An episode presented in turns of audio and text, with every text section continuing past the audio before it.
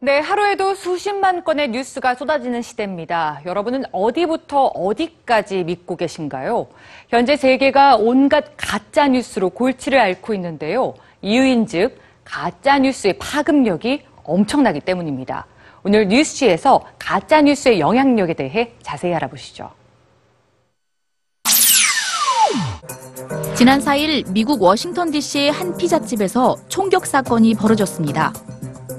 에드가 웰치라는 이름의 청년이 힐러리 클린턴 전 대선 후보가 아동 성범죄 조직을 운영했고 이 피자집이 그 근거지라는 일명 피자게이트 뉴스를 본 후 의혹을 파헤치기 위해 이 같은 일을 벌였다는데요.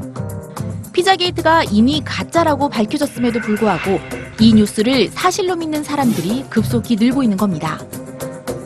미국은 지금 온갖 가짜 뉴스로 몸살을 앓고 있습니다. 특히 지난 대통령 선거 전후에 퍼진 몇몇 가짜 뉴스들은 대선 결과에까지 영향을 미쳤다고 분석하고 있는데요. 프란치스코 교황이 도널드 트럼프 후보를 지지한다는 뉴스는 페이스북에서 96만 건 이상 공유됐고 힐러리 클린턴 후보가 IS에 무기를 팔았다는 보도는 민심의 흐름을 바꿀 정도로 큰 영향력을 발휘했지만 모두 가짜였습니다.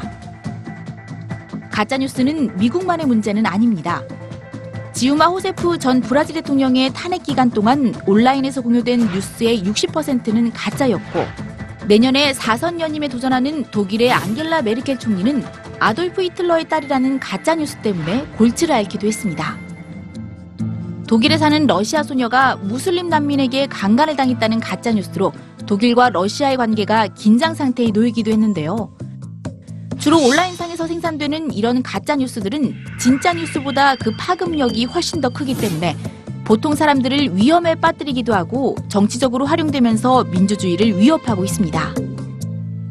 가짜 뉴스로 부를 축적하는 이들도 또 하나의 문제입니다. 영국의 BBC 방송이 미국 대선 기간 동안 수많은 가짜 뉴스를 퍼뜨린 웹사이트를 추적한 결과 마케도니아의 작은 마을에 사는 10대 청소년들이 광고 수익을 벌기 위해 가짜 뉴스를 만들었다는데요.